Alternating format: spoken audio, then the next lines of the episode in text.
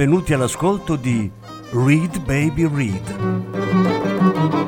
un programma di reading letterario radiofonico a cura di Franco Ventimiglia e Claudio Desser. Voce Franco Ventimiglia. Regia Claudio Desser.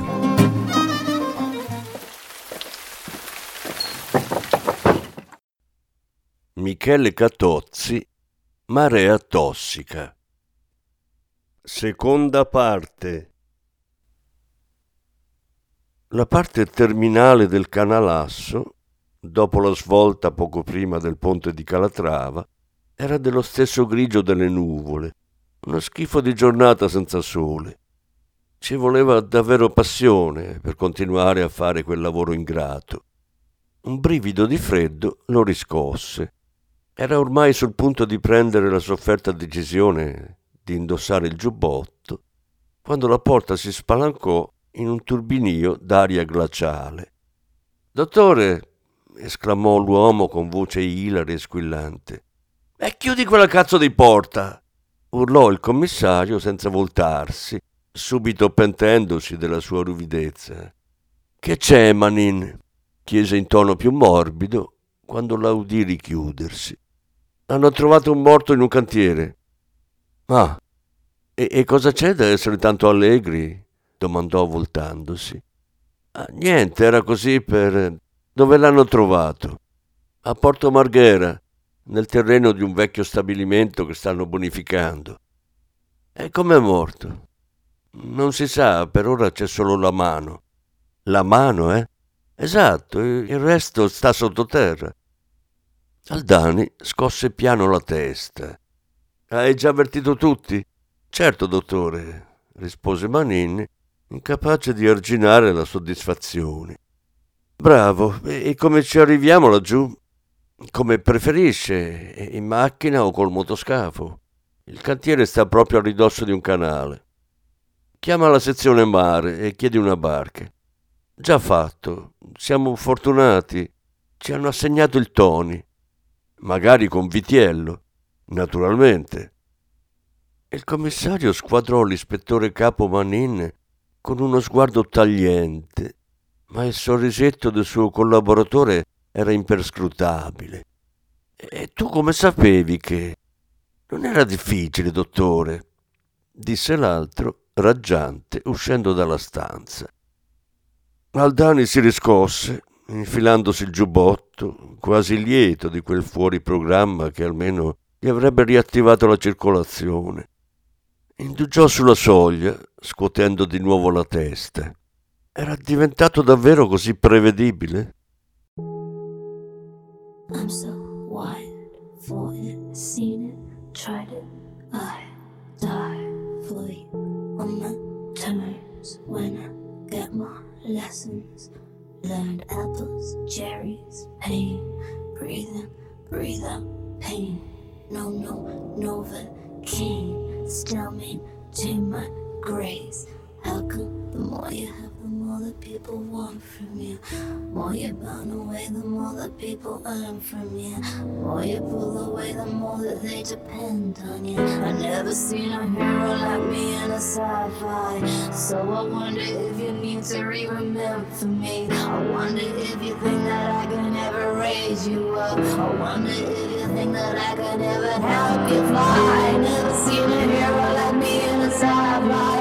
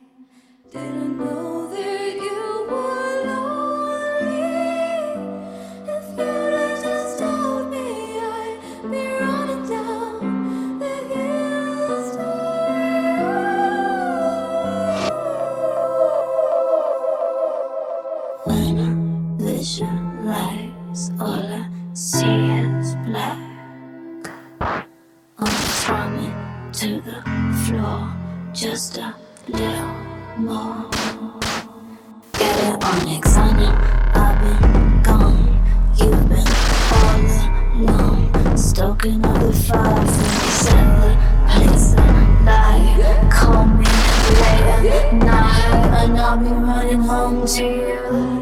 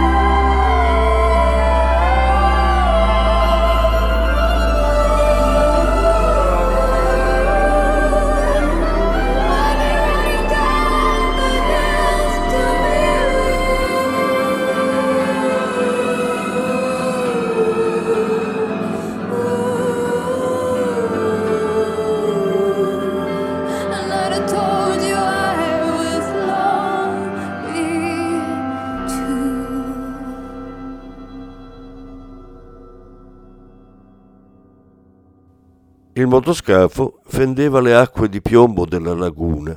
La superficie del canale Vittorio Emanuele, che costeggia a sud il Ponte della Libertà e collega lo scalo marittimo di Venezia a Porto Marghera, rifletteva le nuvole basse che si rincorrevano. Era così da giorni. Sembrava che da un momento all'altro il cielo dovesse scaricare sulle terre emerse la tensione trattenuta delle forze della natura dopo il tepore innaturale che aveva infierito sulle festività, perché a Natale Aldani ne era convinto doveva fare freddo e magari nevicare. Pareva insomma che dovesse scatenarsi una tormenta. Aldani, in piedi accanto a Vitiello, si reggeva a uno dei maniglioni del pozzetto di guida. La gente, dall'inossidabile accento laziale, era diventato ormai un tutt'uno col Tony, il vecchio motoscafo di servizio privo di insegne, ma bianco come un'idroambulanza e miracolosamente ancora in grado di reggere le onde. Dottor, vada a sedersi dentro, gridò Vitiello, lanciando uno sguardo esplicito anche a Manin, che si vedeva soffriva per il freddo polare. Grazie, Vitiello, preferisco stare qui.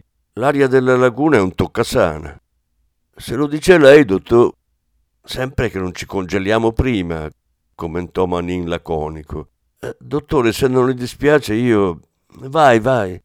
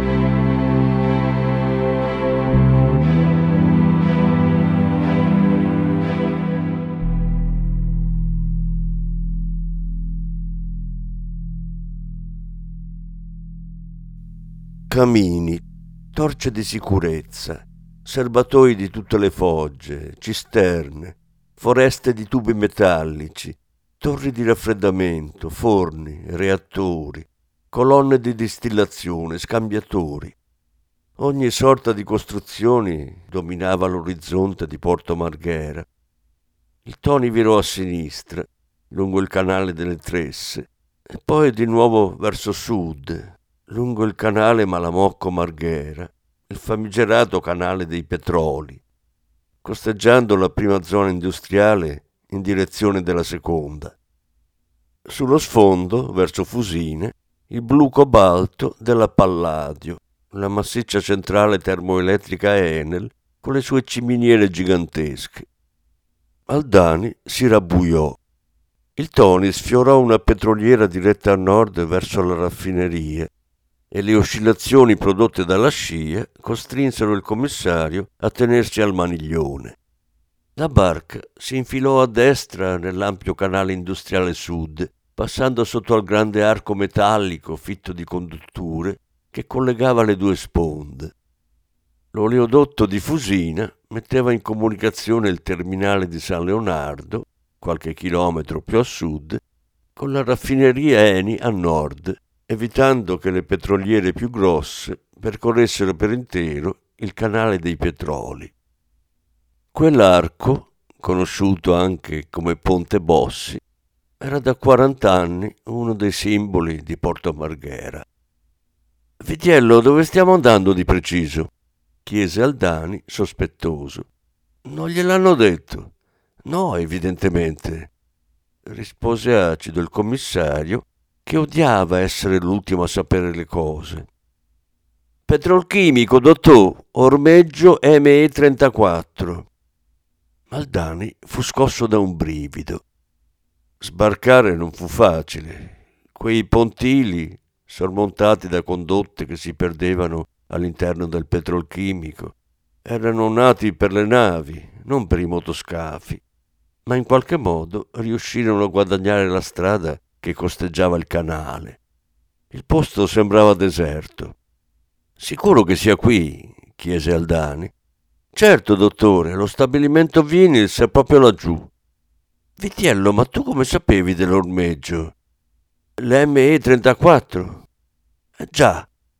Semplice, alla stazione mare c'è il piano antincendio con l'elenco di tutti gli approdi portuali di Venezia e Marghera. Quell'uomo era sorprendente.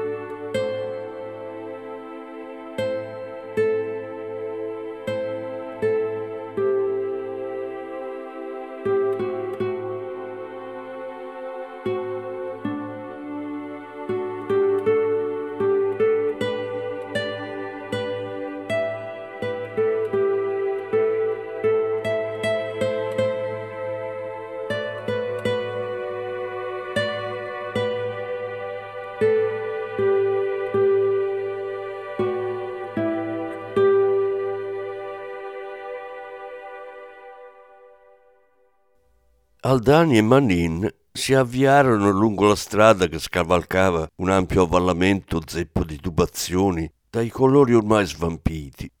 Altre condutture correvano invece a qualche metro da terra, parallele agli impianti. Lo stabilimento, o quel che ne rimaneva, sorgeva su un rettangolo di circa 500 metri per 250 affacciato sul canale e incastonato nel reticolo di una specie di lottizzazione che costituiva la parte più recente della seconda zona industriale, occupata quasi del tutto dal petrolchimico. Dal punto in cui si trovava, Aldani distingueva una fila di vecchi serbatoi di varie forme. A sinistra due alte torri metalliche, al centro e a destra i resti degli imponenti impianti chimici veri e propri, sullo sfondo alcune basse palazzine. Parcheggiate sulla strada che cingeva l'aria verso nord, scorse la volante che aveva probabilmente ricevuto la chiamata e un'autoambulanza di quelle super attrezzate, mandate forse dal pronto soccorso dell'ospedale all'Angelo di Mestre. Sulla grande spianata di terreno sotto le torri vide una scavatrice e un gruppo di persone. In una stradina interna scorse anche un camion dei vigili del fuoco e un'altra ambulanza, assai meno super di quell'altra. Del nutrito plotone che doveva provenire dalla città d'acqua non c'era traccia. Chissà perché a nessuno era venuto in mente di raggiungere il luogo via Laguna. Così Aldani e Manin furono i primi ad arrivare sulla scena. Questo la diceva lunga sulle complesse dinamiche logistiche che si dipanano tra Venezia e la terraferma. Dottore, dottore, da questa parte. A chiamare era stato un giovane agente, sbucato da dietro la scavatrice, che si dirigeva verso di lui con andatura dinoccolata, sbracciandosi con quell'eccesso di entusiasmo che contraddistingue quelli della sua età. Un nastro bianco e rosso, tenuto su da aste di ferro, cingeva alla bella e meglio la scena del ritrovamento, includendovi anche il mezzo meccanico. Agente scelto Bentivogli. Il poliziotto si profuse in un perfetto saluto militare per il quale Aldani ebbe un sincero apprezzamento. Io e l'agente Sarfatti siamo stati allertati dalla centrale operativa e ci siamo precipitati. Bravi, lo placò il commissario. Chi è tutta quella gente laggiù? chiese, indicando il capannello di persone che stazionava vicino alla scavatrice, tenuto a bada da un poliziotto che doveva essere il collega di Bentivogli. Operai del cantiere. Per quello ho pensato di proteggere la scena del crimine, dottore. Ho fatto bene? Sì, bravo. Aldani sollevò un sopracciglio Crimine? Venga a vedere. Aldani seguì senza fretta l'agente scelto Bentivogli, il quale di fretta sembrava invece averne parecchia, visto che saltellava sul terreno gelato. Di fronte a comportamenti del genere, Aldani opponeva un'indolenza plateale ed esasperante, quasi a controbilanciare le due cose. Bentivogli, che impianti sono questi? Chiese roteando un dito. Non lo so, dottore. Ci hanno detto di venire all'ex Vinils, zona di stabilimento 56, ma confesso che non avevamo idea di dove fosse. Ci hanno accompagnato poi quelli della sicurezza interna. Siamo passati dalla portineria numero 8 laggiù. Non fecero in tempo ad avvicinarsi che dal gruppetto di operai si staccò un uomo corpulento che aveva tutta l'aria di esserne il portavoce. Sono il capocantiere, annunciò infatti ad Aldani, nel quale doveva aver individuato quello tra i poliziotti col grado più alto. E ce l'ha anche un nome? chiese Aldani. Prego? Come si chiama? Ah, certo, Menchetti. Menchetti Paolo, geometra. Di chi è il cantiere? Veneta Scavi. Bene, comunichi al suo capo che il cantiere è sotto sequestro fino a nuovo ordine. Cos'è il gadito? Dovete sospendere i lavori? Ma che avevamo ricominciato a lavorare proprio stamattina. Pazienza, vedremo cosa ne pensa il magistrato quando arriverà.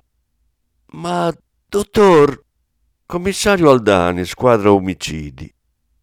Il carico da 90, che era così ritroso a usare, ma sempre utili a zittire ogni fastidiosa rimostranza.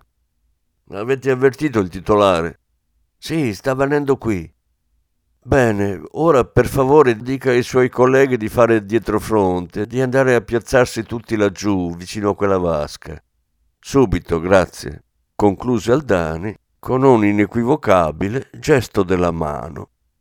Sarà stato per il freddo o per quel posto. Fatto sta che non si sentiva in vena di gentilezze. Fece un cenno all'agente Bentivogli, che aveva assistito alla scena in silenzio e con uno sguardo compiaciuto, quasi stesse apprendendo dal maestro i segreti sul come trattare con la gente. Potenziali testimoni, oltretutto. Allora chiese Aldani quando furono giunti sull'orlo dello sbancamento, al centro del quale si intravedeva una mano che sbucava dal terreno. Vede, dottore, non credo che il corpo possa essere finito per caso sottoterra, le pare? Non faceva una piega. Scrutò a lungo la gente, ma alla fine non disse nulla. Che si fa, scaviamo? chiese infine l'altro impaziente. Per carità, che poi chi li sente quelli? Quelli chi? I colleghi della scientifica e il medico legale, per non parlare del magistrato. A proposito, qua ancora non si vede nessuno, ma Manin? Sono qui, dottore. Chiama in questura e vedi che fine hanno fatto tutti. Non vorrei passarci la giornata in questo posto. Eh, senti, Bentivogli, come si fa a procurarsi un caffè da queste parti? La gente sgranò gli occhi. Qui vicino non credo proprio. Bisogna tornare a Marghera. Sì, Marghera, mandaci il tuo collega. Hai detto che si chiama Sarfatti. Ecco sì, di a Sarfatti di andare a prendere una dozzina di caffè bollenti. Offro io, si intende. Concluse soddisfatto, allungandogli una banconota da 20 euro. Agli ordini, dottore. Mi scusi, disse qualcuno alle spalle di Aldani. Lei chi è? chiese col solito fare inquisitorio. L'uomo indossava una specie di tuta grigia con un badge che Aldani non riuscì a decifrare. Favaron Bruno, mi saria il capoturno SPM. Aldani lo squadrò, quella scritta sul badge. La cooperativa che gestisce la sicurezza del petrolchimico, ex reparto SVS, servizio vigilanza, precisò l'uomo di statura e corporatura media, si faceva notare per i lineamenti ruvidi e il viso scavato. Aveva una forte cadenza padovana e sembrava prossimo alla pensione. Aldani si chiese se si trattasse di un ex operaio riciclato in un altro ruolo a mano a mano che il petrolchimico si andava spegnendo.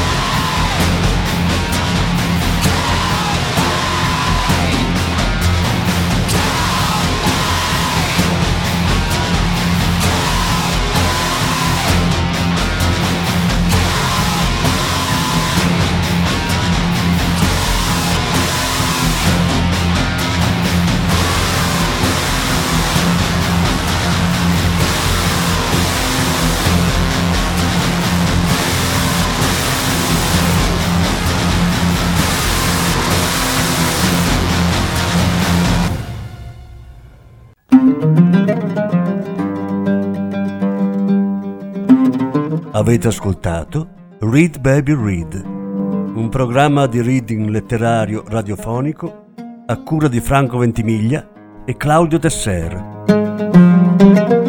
Grazie per l'ascolto, alla prossima settimana. La successiva parte sarà trasmessa la prossima settimana.